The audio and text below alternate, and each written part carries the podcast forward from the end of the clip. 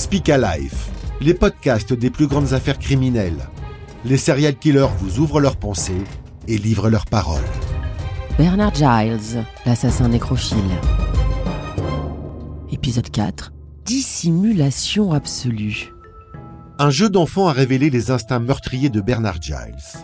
À 5 ans, il ressent une excitation sexuelle en mimant l'étranglement d'une amie. Cette impression l'a marqué au fer rouge. Par quel processus cette sensation ressentie si jeune peut-elle engendrer à l'âge adulte un passage à l'acte aussi atroce? Alors que le tueur qui a été arrêté nie son implication dans les crimes, les policiers tentent de déterminer son parcours psychologique. Objectif, comprendre puis prouver sa culpabilité. Il fouille son passé pour saisir le moment où tout a basculé, celui où l'homme est devenu un meurtrier. Mais ce moment a-t-il existé? Le comportement de Giles a-t-il changé au fil des ans? Est-il devenu plus étrange aux yeux de ses proches? Pour répondre à ces questions, les enquêteurs retracent le parcours de Bernard Giles. Ils vont notamment interroger cet homme. C'est au collège que Rob English a rencontré celui qui allait devenir son meilleur ami. Ce n'était pas le genre qui puisse faire peur à quelqu'un. Il était toujours vraiment là. Il vous parlait toujours avec profondeur. C'est une chose que j'ai remarqué à son sujet. Il m'a toujours parlé comme s'il parlait directement à mon âme. Il n'était pas superficiel. Il était très chaleureux, sincère, très intuitif et très intelligent. Et même si ça peut être choquant à entendre, c'était quelqu'un de bien et c'était génial de l'avoir comme ami. Pourtant, Rob English ignore que c'est au moment où il côtoyait Bernard Giles que celui-ci a failli passer à l'acte pour la première fois. Je savais depuis l'âge de 6 ans qu'un jour, je deviendrais un meurtrier. Plusieurs fois, j'ai failli le devenir. J'ai failli commettre un meurtre un jour où j'avais 16 ans. Ce jour-là, en rentrant du lycée, Bernard Giles croise une jeune femme sur une route déserte de Titusville. Il décide de la suivre.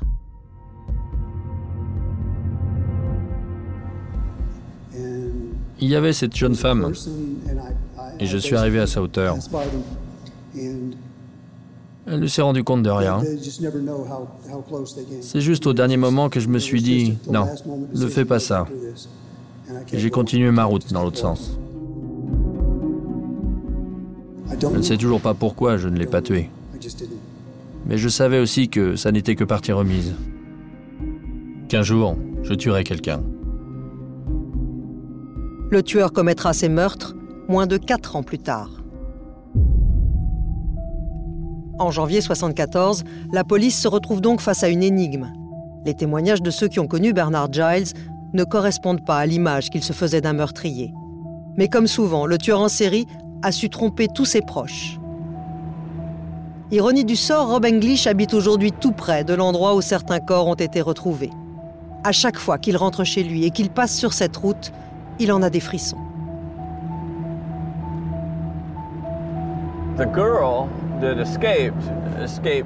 L'adolescente qui s'est échappée, ça s'est passé quelque part dans cette zone. Et j'ai lu qu'il lui arrivait de ramasser des autostoppeuses par ici. Et c'est un peu plus loin, sur la droite, qu'il aura abandonné les cadavres. Regardez ces bois là-bas. Comme vous pouvez le voir, ils sont très proches de la route. Mais ils sont aussi vraiment très très profonds. Et il n'y a vraiment rien autour. Et c'est là qu'il a abandonné le corps de ses victimes. Comment n'a-t-il jamais rien remarqué de suspect chez son ami? Cette question que lui pose la police, Rob English ne cesse d'y penser. Bernard Giles a quitté le lycée avant d'être diplômé. Il ne figure donc pas dans l'annuaire de l'établissement.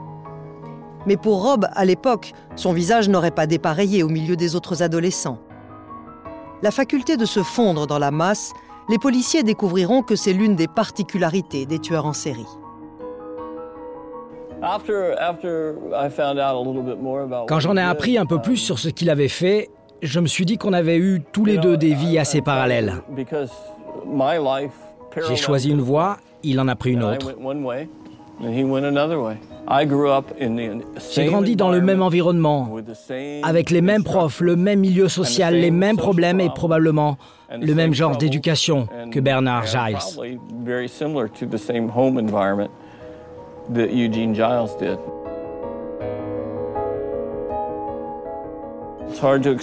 C'est difficile d'expliquer comment quelqu'un peut en arriver à faire les actes que Bernard est censé avoir fait.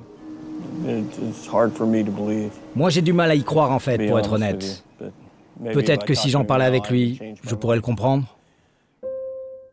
À l'époque, pour le tueur, cette folie meurtrière a un sens.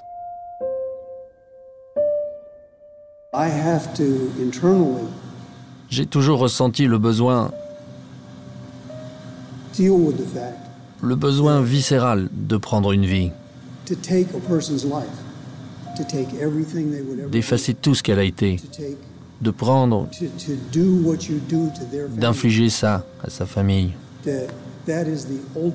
Ça, c'est le comble de l'égoïsme, parce qu'en faisant ça, pour votre seul bien-être, pour que vous alliez bien, c'est le degré absolu du mal. Je suis conscient de ça. J'aurais aimé être différent, mais je ne le suis pas. J'ai fait ce que j'ai fait. Je suis la personne que je suis.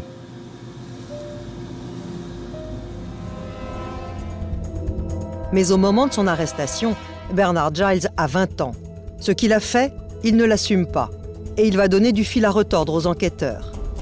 Il persiste à nier être le tueur en série de Titusville. Pourtant, un nouvel élément va bientôt l'obliger à revoir sa position. Et il va devoir avouer un premier meurtre.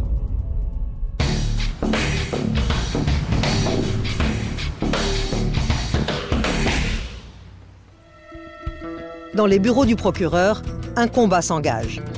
Les magistrats ont une certitude. Bernard Giles est coupable et il doit payer pour ses crimes, au prix de sa propre vie.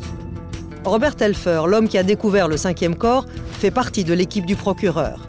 Et dès sa première entrevue avec le suspect, sa conviction est faite. C'était un type vraiment effrayant. Évidemment, c'était l'époque des hippies. Lui, il avait la barbe, les cheveux longs, mais il avait surtout un drôle de regard. C'était le genre de personne qu'on n'a pas envie d'embêter. Alors que Giles garde le silence, les enquêteurs vont bénéficier d'un élément nouveau. Des mèches de cheveux ont été retrouvées dans sa voiture. Après examen, le laboratoire confirme qu'ils appartenaient à Nancy Jerry, l'une des victimes. On procède souvent de cette manière. On inculpe le suspect sur un cas précis. Pour les autres dossiers, il faut procéder à toute une série d'examens médicaux, de recherches de preuves ou d'indices. Et tout ceci peut prendre du temps. De toute façon, il devait absolument être enfermé et ne jamais pouvoir en sortir, ne jamais avoir le droit de voir encore la lumière du jour. Une preuve qui change tout.